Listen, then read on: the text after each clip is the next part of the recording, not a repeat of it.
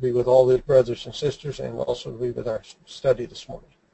Heavenly Father, we come before you. We ask you to meet every need that we've just mentioned to you.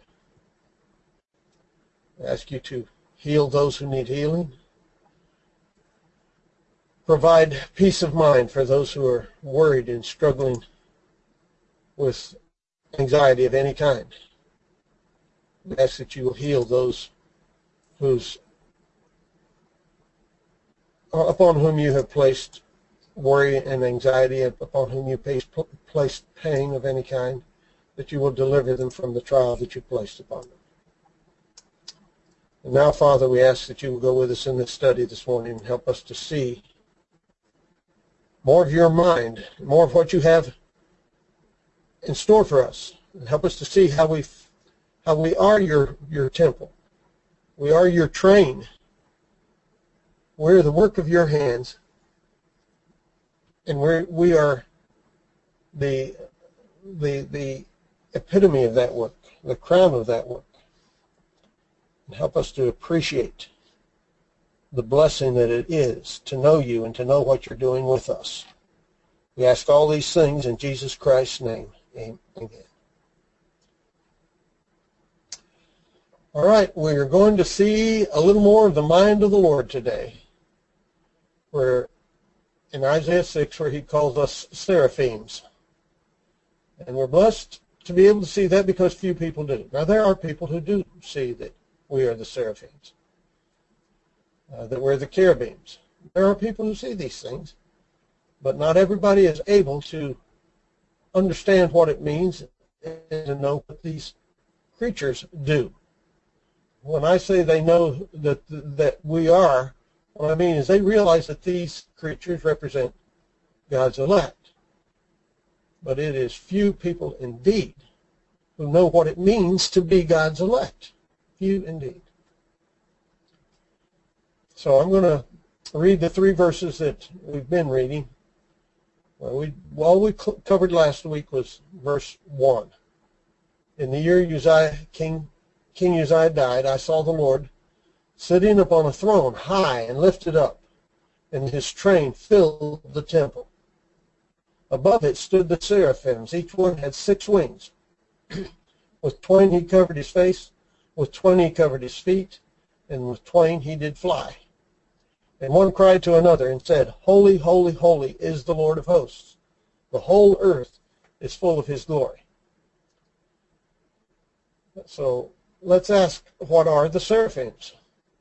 We spent our entire study last uh, week discussing why it was uh, in the, that this vision was given in the year King Uzziah died. That was the year that Isaiah was given to see the Lord's throne and that it was high and lifted up, and that its train filled the temple. We saw in our study that we are the Lord's temple. We read the verses. That Isaiah is a type of us. He was given the Lord's to see the Lord's throne in that particular year because Uzziah was a presumptuous king whose way produced a, uh, a leprous king.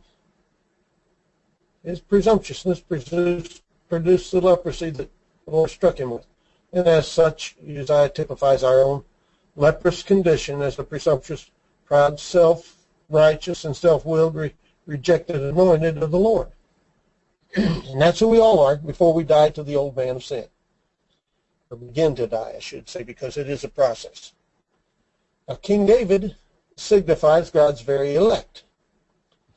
But he's preceded by King Saul, who also symbolizes the Lord's rejected anointing. This is what King David said to King Saul. While David was, who is God's very elect, was fleeing for his life from God's rejected anointed, from King Saul. This is in uh, 1 Samuel 26, verse 23. The Lord rendered to every man his righteousness and his faithfulness.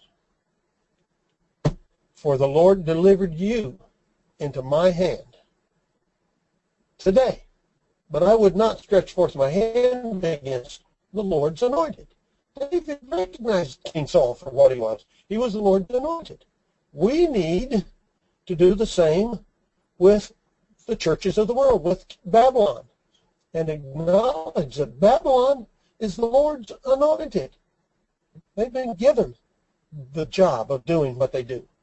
And that job is, is to deceive the world, to lead all of God's people astray, away from his very elect, and to try to get them to hate and kill God's very elect. That's, that's the job that was given to King Saul. That's the job that was given to, uh, as we'll see, Uzziah. That's the job that is given to the whole world that knows Christ but is rejected of Christ. King Saul had been told that God had rejected him and would replace him because of presumptuously disobeying the Lord's commandment to destroy all that pertained to the enemy of Israel. King Saul didn't want to give up his kingdom just because he had rebelled against the Lord's commandment so presumptuously. Our old man within us does not want to give up his kingdom and die. He really does not want to lose his kingdom, and he will not do so willingly. He will not die willingly. 1 Samuel 15, verse 22 and 23 tells us the story. Samuel said after he sees the cattle and all that Saul had brought back when he was told to destroy everything, Samuel said, The Lord has, hath the Lord great delight in burnt offering and sacrifices as in obeying the voice of the Lord? Behold, to obey is better than sacrifice. And to listen to God is better than the fat of rams. For rebellion, now he's telling this straight to King Saul's face. Rebellion is as the sin of witchcraft, and stubbornness is as iniquity and idolatry. That's what we tell our brothers and sisters in and out of the church every year about this time because of this season that we must live through, we have to say these words to the world. Obedience is better than sacrifice, and to listen than the fat of rams. For rebellion is as, a, as witchcraft, and stubbornness is as the sin of idolatry, because you have rejected the word of the Lord. When you just put the season ahead of obedience to God who says, don't do these things to me. Don't tell me you're Christianizing paganism. Don't do that. Deuteronomy 12, verse 29. Read it with your own eyes. He has also rejected you from being king. We saw in the story of presumptuous King Uzziah another example of the Lord's rejected anointing. King Uzziah was stricken with leprosy and was cast out of the temple by the Lord's faithful priests. The message we're being given here is that those who see the Lord's throne of this temple are only the priests who do not tolerate presumptuous false doctrines.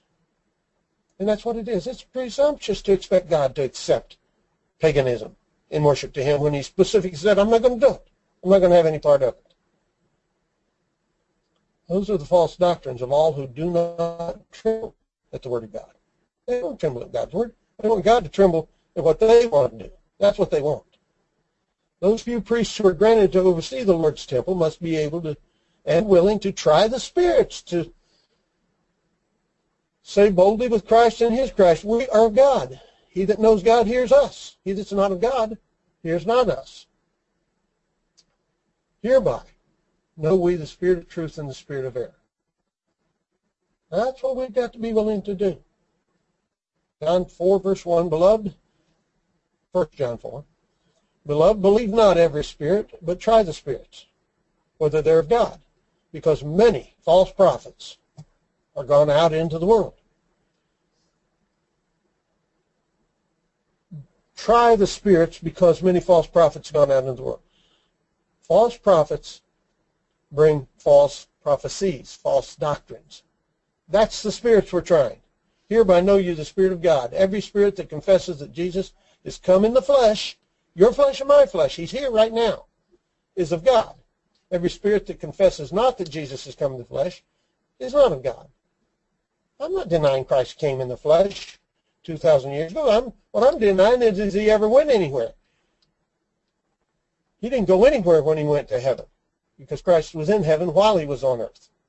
And ascending in the clouds is just to let you and me know that he is above the earth. That's all that's for. Because we are the earth and he's our head. This is that spirit of Antichrist, wherever you have heard that it should come, even now it's already in the world. There you go. The Antichrist came thousands of years ago. So, you know, the fact that it's still here doesn't mean that it didn't come and that it hasn't been here all along. It is. You're of God, little children, and have overcome them, because greater is he that's in you than he that's in the world. That's just the way it is. You don't have to worry. You can go into the fiery furnace. You can go into the lion's den. You can tell the world you are not going to partake of their system, and the Lord will see you through it. They are of the world, wherefore, therefore speak they of the world, and the world hears them. We're of God. We're of God. He that knows God hears us. Not the world. The world doesn't hear us. But we're of God, and he that knows God hears us. He that's not of God does not hear us. Hereby. That's our litmus test right there. Hereby know we the spirit of truth and the spirit of error. The message in those verses is the same as the doctrine of Christ. When he told the established apostate church, the leaders of his day, you have not known God, but I know him. He's speaking of the Father, of course. And if I should say I know him not, I shall be a liar like you. But I do know him, and I keep his sayings. And that's what we're doing this season of the year every year. It's going to come around till the Lord comes. That season is going to come around, and we are going to have to stand up before the world and say we know the Lord. Those in whom the Lord dwells are his temple.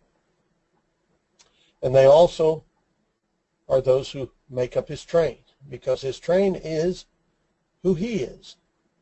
And this is who he tells us he is.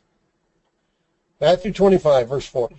The king answered and said to them, Verily I say unto you, inasmuch as you've done it unto one of the least of these my brothers, you've done it to me. As much as you've done it unto one of the least of these faithful servants of mine, the ones who do what I say, you're doing it to me. In Acts 22, verses 7 and 8, I this is of Tarsus. I fell on the ground and heard a voice saying to me, Saul, Saul, why do you persecute me? And I answered, Who are you, Lord? And he said to me, I'm Jesus of Nazareth whom you are persecuting. Christ knows God. It's he himself who tells us that he's living his life in us. Therefore, the Jesus of Nazareth, whom Saul of Tarsus was persecuting, can boldly say with Christ, we're of God. He that knows God hears us. He that's not of God hears not us. Hereby know we the spirit of truth and the spirit of error. Those who know God know and recognize who are those who are not speaking the words of God because they try the spirits to see whether they are God. And if they find anyone who is not speaking the words of Christ, then they flee from that prophet who is spreading false, a false spirit and a false doctrine. John 10, verse 5. A stranger they will not follow, but will flee from him, for they know not the voice of strangers. Well, they know, know not means they, they understand that this is not the voice of Christ. That's what it means. Those who are the temple of God, those who make up his train, know his voice. And the verse about the seraphims we're, we're examining today typify those who know how to distinguish the spirit of truth and the spirit of error. And like Christ and John, they don't hesitate to say we're of God. He that knows God hears us. He that's not of God doesn't hear us. And hereby know we the spirit of truth and the spirit of error. Now, there are a lot of different symbols of God's elect. Those who know God are symbolized by the temple in which he dwells. They're symbolized by his train. They're also symbolized by these seraphims and cherubims and by the four and twenty elders, which are within the temple and around about his throne. All of those are types of God's elect. Isaiah 6, verses 1 through 3. In the year that King Uzziah died, I saw the Lord sitting upon a throne, high and lifted up, and his train filled the temple. Above it stood the seraphim. Each had six wings. With twain he covered his face, face, with twain he covered his feet, with twain he did fly. And one cried unto another, and said, Holy, holy, holy is the Lord of hosts. I've emboldened that one cried unto another and said, Holy, holy, holy is the Lord of hosts. The whole world is full of his glory. I've done that for a reason, as we will see. The books of Ezekiel and the book of Revelation speak of four living creatures and four beasts being around the throne of God. Ezekiel 1, verse 4 through 8, uh, 6, I looked, and behold, a whirlwind out of the north, a great cloud, a fire enfolding itself, and brightness was about it, and out of the midst thereof, as the color of amber, and out of the midst of the fire. Also out of the midst thereof came the likeness of four living creatures, and this was their appearance. They had the likeness of a man. They had the likeness of a man. And every one had four faces, and each one had four wings. Now, there's a reason why these four faces are on each creature and why they just have four rings in Ezekiel. And we need to need to know what that reason is.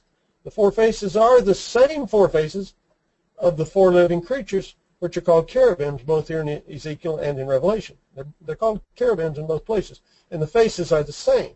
But in Revelation, it's four separate creatures. Each one has a separate face. Here in Ezekiel, they all have the same face. And that should tell us something. It should tell us that we are each other, that we are all Christ. And by the way, Christ is right there in that temple, and yet he has all these people around him that he says are him. He is both himself as well as those who are around him. And those that are around him are both themselves as well as those who are around them. Four faces in one creature. That I hope you can see that. I don't think I've got that particular note in here, but that's that's the significance of those four faces. We are in Christ and we are in each other. We suffer with each other. We rejoice with each other. We learn with each other. Ezekiel 1.10, the likeness of their faces they four had, the face of a man, the face of a lion on the right side, and they four had the face of an ox on the left side, and they four had the face of an eagle. Now notice that it's an ox here in Ezekiel 1. Ox and an eagle on the left side, a man and a lion on the right side. Ezekiel 10, the same four living creatures are called cherubims. They're called cherubims in chapter 1 also, but they're called cherubims in chapter 10. Then I looked and behold in the firmament that was above the head of the cherubims, where there appeared uh, over them as a as it were a sapphire stone, as the appearance of the likeness of a throne. And the likeness of their, and verse uh, 10 of the same chapter, the likeness of their faces. Oh, I'm sorry. Yeah, this is going back to chapter uh, 1, verse 10. Likeness of their faces. I, I'm, I'm pointing out here is that uh, chapter 1, verse 10 says that they had the face of an ox on one side. And, uh, and they're called cherubims, and they both, in both chapters, there's a throne and cherubims, and the creatures are alike. Just as in Isaiah's vision of the seraphims, the vision of Ezekiel in Ezekiel chapters 1 and 10, and in the book of Revelation, all all concern what is and on and about the throne of God. And that's that's what I've got uh, emphasized there in chapter uh, 1 and in chapter 10 of Ezekiel. There's a throne. And above the firmament, let's, let's look at them one after the other here. Above the firmament, Ezekiel 1 verse 26, was over their heads was the likeness of a throne, as the appearance of a sapphire stone, and upon the likeness of the throne was the likeness as the appearance of a man above it. Ezekiel 10, Then I looked and behold in the firmament there was above the head of the cherubims, there appeared over them as it were a sapphire stone as the appearance of the likeness of a throne. And in Revelation 4, 6, And before the throne was the sea of glass, like a crystal. In the midst of the throne and round about the throne were four creatures full of eyes. It's the same picture in every case. The, the details differ, but the point being made is the same. God's throne is surrounded by his train, his, his body. Jesus of Nazareth, as he says in Acts 22, uh, verse 8. It's in Revelation 5. And there alone that the revelation is given of who these beasts are. I say there alone. It's actually all through the book of Revelation combined with what's said in Revelation 4, 5. But it's also being said of the four and twenty elders, and it, it, it's everything that's around that throne is who these beasts say they are, these beasts and these four and twenty elders. Revelation 5, verses 8 through 10. When he had taken the book, the four beasts and the four and twenty elders fell down before the Lamb, having every one of them harps golden vials full of odors, which are the prayers of the saints. See, we're just being told what these things are. Our prayers this very morning for each and every one that we mentioned in those prayers. They were a sweet savor to our Heavenly Father. And all of these creatures, because you and I are praying, that's what this verse right here is telling us, is all of our prayers have that sweet smell going up before our Heavenly Father. Let me read this verse again so that we get the meaning of what's being said. When he had taken the book, the four beasts and the four and twenty elders fell down before the Lamb, having every one of them harps and golden vials full of odors, which are the prayers of the saints. Now, if you prayed with me, and if you pray with me, as we should be in pray without ceasing, then we have just fulfilled verse 5 of Revelation 8, uh, verse 8 of Revelation 5.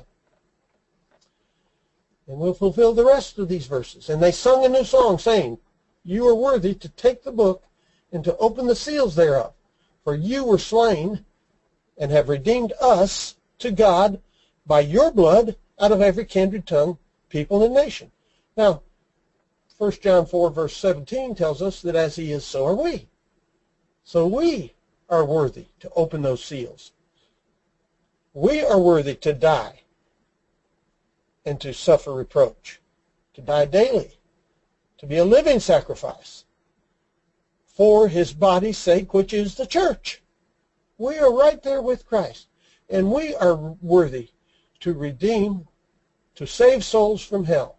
That's, that's what the Bible says. Let him know that he that converts a sinner from the error of his way has covered a multitude of sins and has re, has, uh, has saved a soul from hell. So you, we are saviors just like Christ by our own blood, his blood, because our blood is his blood, out of every kindred tongue and people and nation.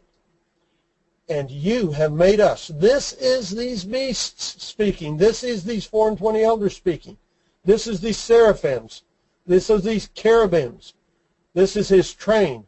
You have made us unto our God kings and priests, and we shall reign on earth. That's who we're talking about.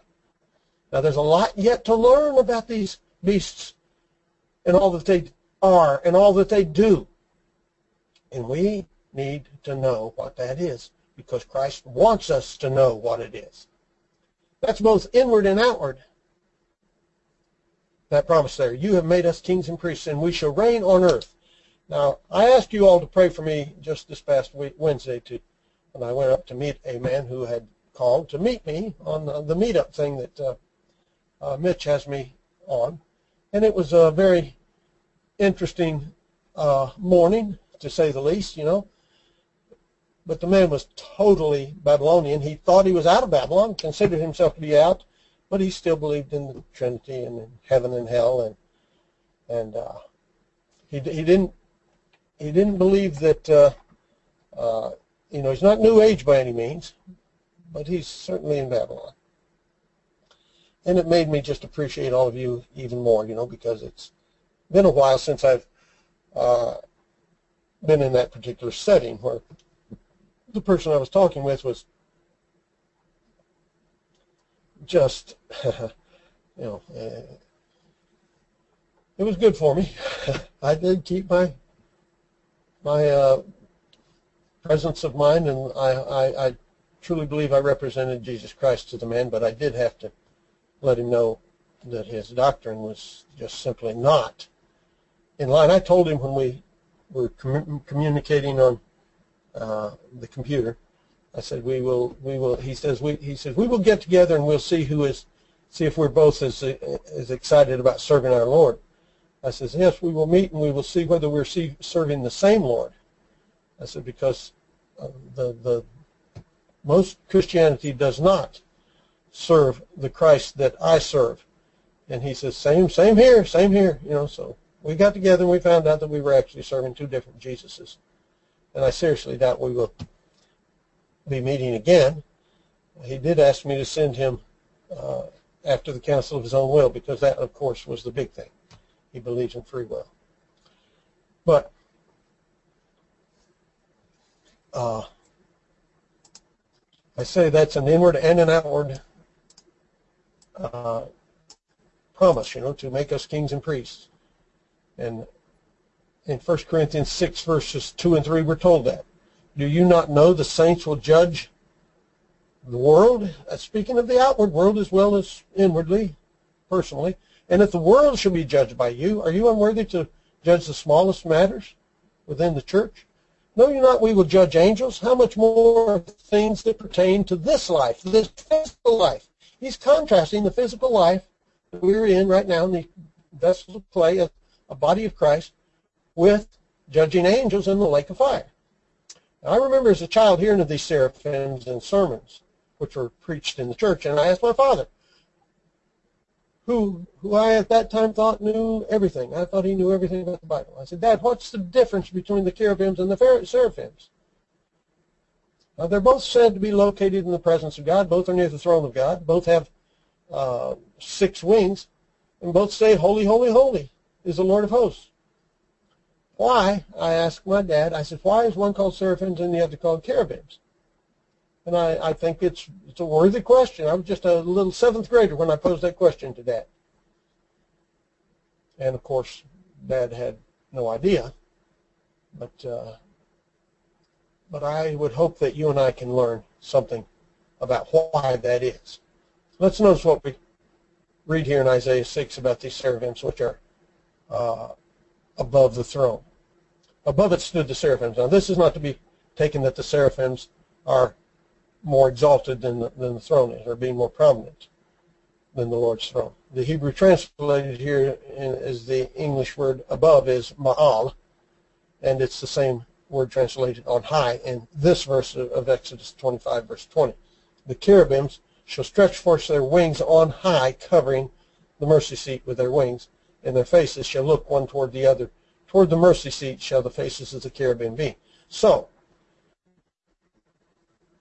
with these seraphims, it's all about the throne. The, it's the mercy seat which represents the throne of God. And that's the center of attention of these seraphims and the cherubims and everything.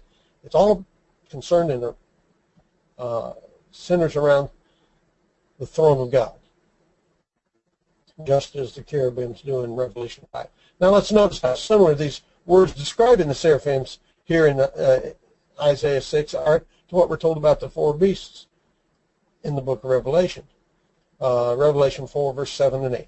The first beast was like a lion, same, same, same animal. Second beast, a calf. Ox and a calf, same animal. The third beast, the face of a man. And the fourth beast was like a flying eagle. Same four animals. And the four beasts had each of them six wings, just like the seraphim, and they were full of eyes within, and they rest not day and night, saying, Holy, holy, holy Lord God Almighty, which was, which is, and which is to come. Now, there are no eyes mentioned in Isaiah 6, but when we know that they're the same creature doing the same things, and we put it all together with, with what's said in Revelation and Ezekiel, we get the sum of God's Word, then we know that we're actually talking about the same symbol, a symbol of the same thing, which is us as God's elect. Both are around the throne. Both have six wings and they both say, Holy, holy, holy. That is the living creatures and the seraphim. Seeking to know the sum of God's word on this subject, we'll go back to Ezekiel 1, and this is what we're of the exact same four beasts around the throne of God in Ezekiel. Out of the midst thereof came the likeness of four creatures, and they had the likeness of a man. And every one had four faces. Uh, there was nothing about the likeness of man in Ezekiel 6. I mean Isaiah 6. But and they're called seraphs, which which is actually serpents. But they still do the same thing. They have the six wings. They're the same thing. Everyone had four faces, and everyone had four wings. And their feet were straight feet, as the sole of their feet.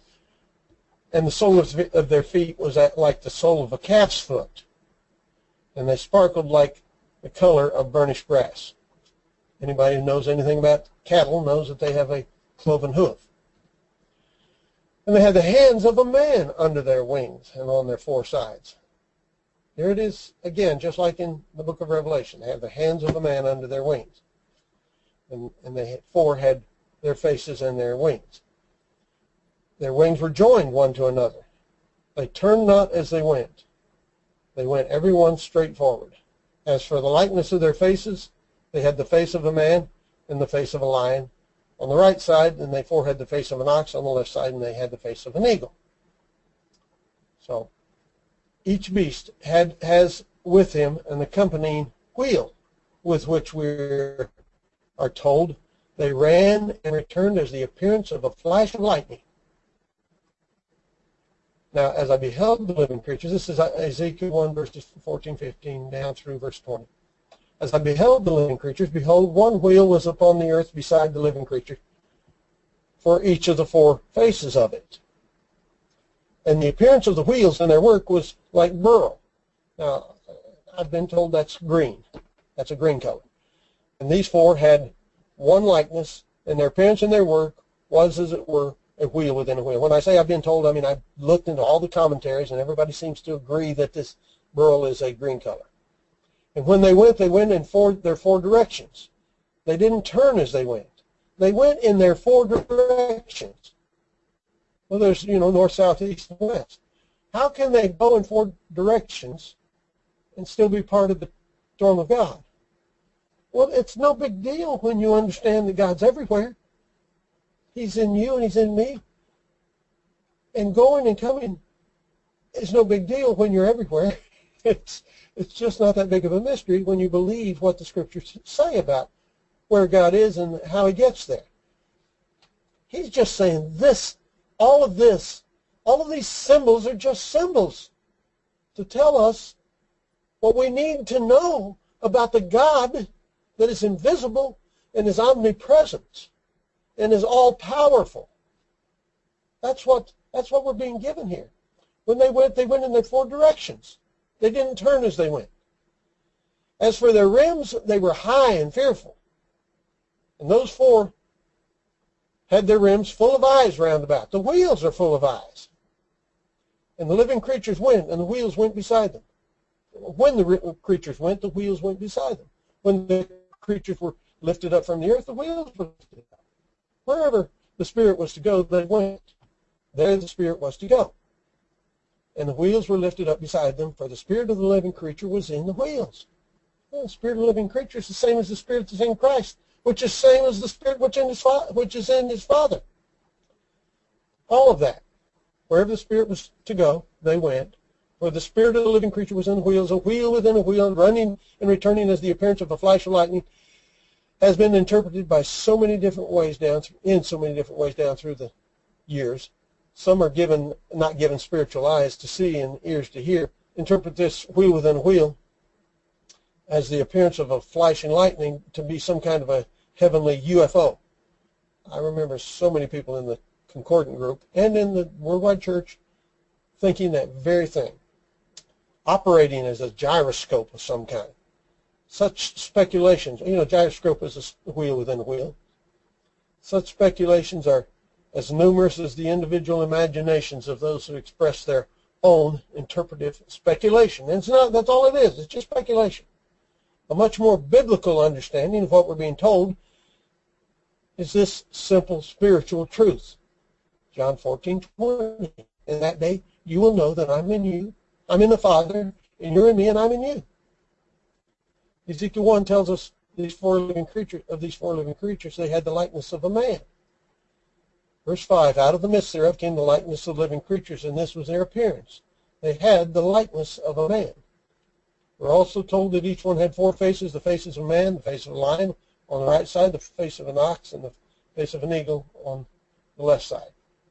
Chapter 10 reiterates each cherub had four wings, but instead of an ox in chapter 10, we're told one had the face of a. At chapter 10, verse 14, everyone had four faces. The first face was the face of a cherub, not an ox, a cherub, but they're the same thing.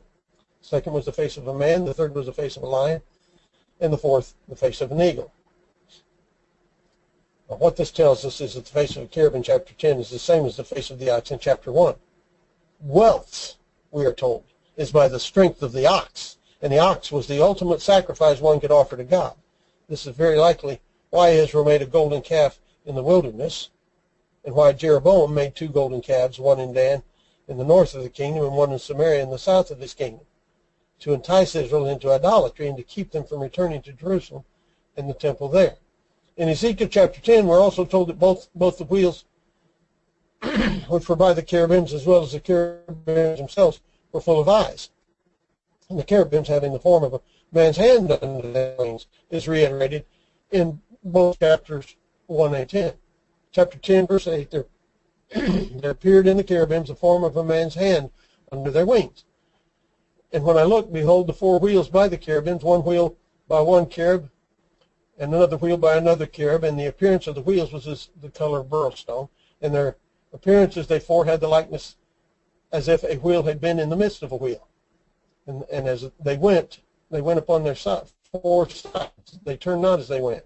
But to the place where the head looked, they followed it. They turned not as they went. And their whole body, their backs, their hands, their wings, and the wheels were full of eyes round about even the wheels that they four had. Now that, let me read that verse again, because this, this is telling us something, if we can uh, see and hear. Their whole body, their backs, their hands, their wings, you know, they, they, they, were, they were like a man. Their wings, their wheels were full of eyes round about, even the wheels they four had. These creatures can see things. They can see past, present, and future. They can see up and down and all around. They were capable of looking all around in every direction within. It said that within, eyes within, as well as looking all around in every direction without. Here is the spirit full of eyes which is within these four creatures and their four wheels. Here is the meaning of a wheel within a wheel. Revelation 5, verse 6. And I beheld and lo, in the midst of the throne and of the four beasts, and in the midst of the elders, stood a lamb as it had been slain, having seven horns and seven eyes, which are the seven spirits of God sent forth into all the earths. Now, the Spirit of Jesus Christ is in all the earths, because we, right this moment, perhaps have people on this fellowship right now from all around the world. Christ is the mystery of a wheel within a wheel, full of eyes within us. It's Christ who tells us so. John 14, 20 again, in that day you'll know the Father and you and me and I and you. In Colossians 1, 26 and 27. Even the mystery which has been hid from the ages and from generations, but now is made manifest to us, to his saints, to whom God would make known what is the riches of the glory of this mystery among the Gentiles, which is Christ in you, eyes in you, on you, all over you, the hope of glory. When Christ is in us, we're full of eyes, within and without. Seven, seven eyes, the seven spirits of God sent forth into all the earth. Ezekiel 10:12, and their whole body, their backs, their hands, their wings, their wheels were full of eyes round about, even the wheels they four had. Those wheels are just simply the ability that we have to navigate. For, for me to be in right this very moment, in your home where you are, and you to be right here with me. That's what these wheels are telling us. This is the living creature, Ezekiel 10, 20 through 22. This is the living creature I saw under the God of Israel by the river Chebar. And I knew they were cherubims He knew they were creatures. He knew they were cherubims, but Ezekiel was not ministering to himself. He was ministering to us, as we saw last week, 1 Peter 1, verse 12. Everyone had four faces apiece. We're all in each other and in Christ. Everyone had four wings. It's the whole of us. That's what these four wings tell us here in this particular description. And the likeness of the hands of a man was under their wings. Well, if you've got the hands of a man under your wing and you are the likeness of a man, you have arms with those hands under those wings. And the likeness of their faces was the same faces which I saw by the river Chebar. Their appearances and themselves, they went everyone straight forward. Christ and all in whom he dwells are single-minded in their obedience to their Father, to him, him and his Father, his and our Father. They go everyone straight forward. They turn not to the right hand or to the left. Now, this is what that means. This is the meaning of that statement. Deuteronomy 5, verse 32. You shall observe to do, therefore, as the Lord your God has commanded you. You shall not turn aside to the right hand or to the left. Just go and do what God says to do. That's what the spirits do. They do what those the wheels do what the spirits the what the creatures want to do. The creatures are doing what Christ wants to do. Christ is doing what his Father wants to do. And they don't turn to the right or left. Second Chronicles 34 verse 2. He did that which was right in the sight of the Lord and walked in the ways of David his father and declined not, declined neither to the right hand nor to the left. Proverbs 24 verse 7. Proverbs 4 verse 27. Excuse me. Turn not to the right hand nor to the left. Remove your foot from evil. That's what we're being told. These creatures are faithful to God. They turn not as they go. If these four creatures are Christ in us, then we will remove our feet from evil in this present world. And in time we will be given spiritual bodies, literal spiritual bodies, as the redemption and purchased possession at the resurrection. Then we will be capable of running and returning as the appearance of a flash of lightning. Right now we're doing that in Christ in these bodies of clay but we're going to be given spiritual bodies like Christ himself has in time. Ezekiel 1.14, and the living creatures ran and returned as the appearance of a flash of lightning. Even now, through his Father's Spirit, Christ is within his people, the world over. As he is, so are we in this world. In him, we too are where we need to be, and we're there, and we return as the appearance of a flash of lightning. 1 Corinthians 5, 3 through 5. For I verily, here it is, just, you know, say, Mike, you're kind of stretching. No, I'm just telling you what the Bible says. I verily is absent in body, but present in spirit, have judged already as though I were present concerning him that has done this deed. In the name of our Lord Jesus Christ, when you are gathered together, and my spirit with the power of our Lord Jesus Christ, who's there?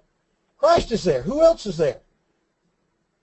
We're there in spirit gathered together and my spirit with the power of our Lord Jesus Christ to deliver such a one to Satan for the destruction of the flesh that the spirit may be saved in the day of the Lord Jesus. Okay, there we are. Now, why do the seraphims call to each other, Holy, holy, holy is the Lord? Why, why do they do that? And uh, this is verse 3, chapter 6 of Isaiah. One cried to another, saying, Holy, holy, holy is the Lord of hosts, and the whole world is full of his glory. This is the spiritual meaning and the spiritual benefit of us telling each other that our Lord, our Holy Father is sovereign in all of his creation, and that he is a loving Heavenly Father who is working all things together for the good after the counsel of his own will. And this is what he does for us. Malachi 3, 16 through 18. Then they that feared the Lord spoke often one to another. And the Lord listened and heard it. And a book of remembrance was written before him for them that feared the Lord and thought upon his name. Now, you know, I, I've checked and I, the, the word spoke often, that's not there, but we do speak often. Even though it's not there, we do speak to one another. We ought to be in touch with uh, one another. There ought to be a connection between the parts of the body. My little toe is just as connected to me as any other part of my body. I very much value virtually every part of my body. Every part of it is highly uh, prized and nurtured and loved and appreciated. And so it is with my spiritual body. There is not a one of you who I do not love and appreciate. And and when when we do lose a part of the body, it is a it is a painful uh, extraction. It's a painful operation of the spirit. Now the Lord heals us, but nonetheless, that's what we feel when when someone is just taken away from us. It's not a, a very good experience. It's, it, it's, it's good overall. God makes everything work out for good. But that's the love we have. That's the affection we have for one another. The Lord feels the same way about us. He heard it, and the book of remembrance was written before him for them that feared the Lord. They weren't afraid of what men thought of what they'd do and say. They feared the Lord. They trembled at his word and thought upon his name. And they shall be mine, saith the Lord of hosts, in that day when I make up my jewels, and I will spare them as a man spares his own son that serves him.